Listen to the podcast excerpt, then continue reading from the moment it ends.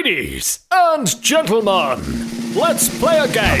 It's game time with McQueen, and how the game works is I ask you a question. You think to yourself before I give you the answer to that question.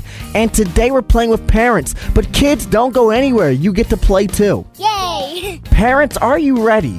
We are ready. The question today 50% of parents admitted to taking this from their kids and using it for themselves. What is the one thing that 50% of parents have taken from their kids and used for their own purposes?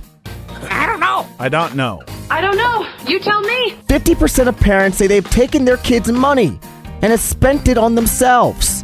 Maybe they've taken it from their piggy bank, their cash drawer, or even their bank accounts. But parents have been stealing. That that that that is blasphemous. What am I supposed to do? I ain't got no money.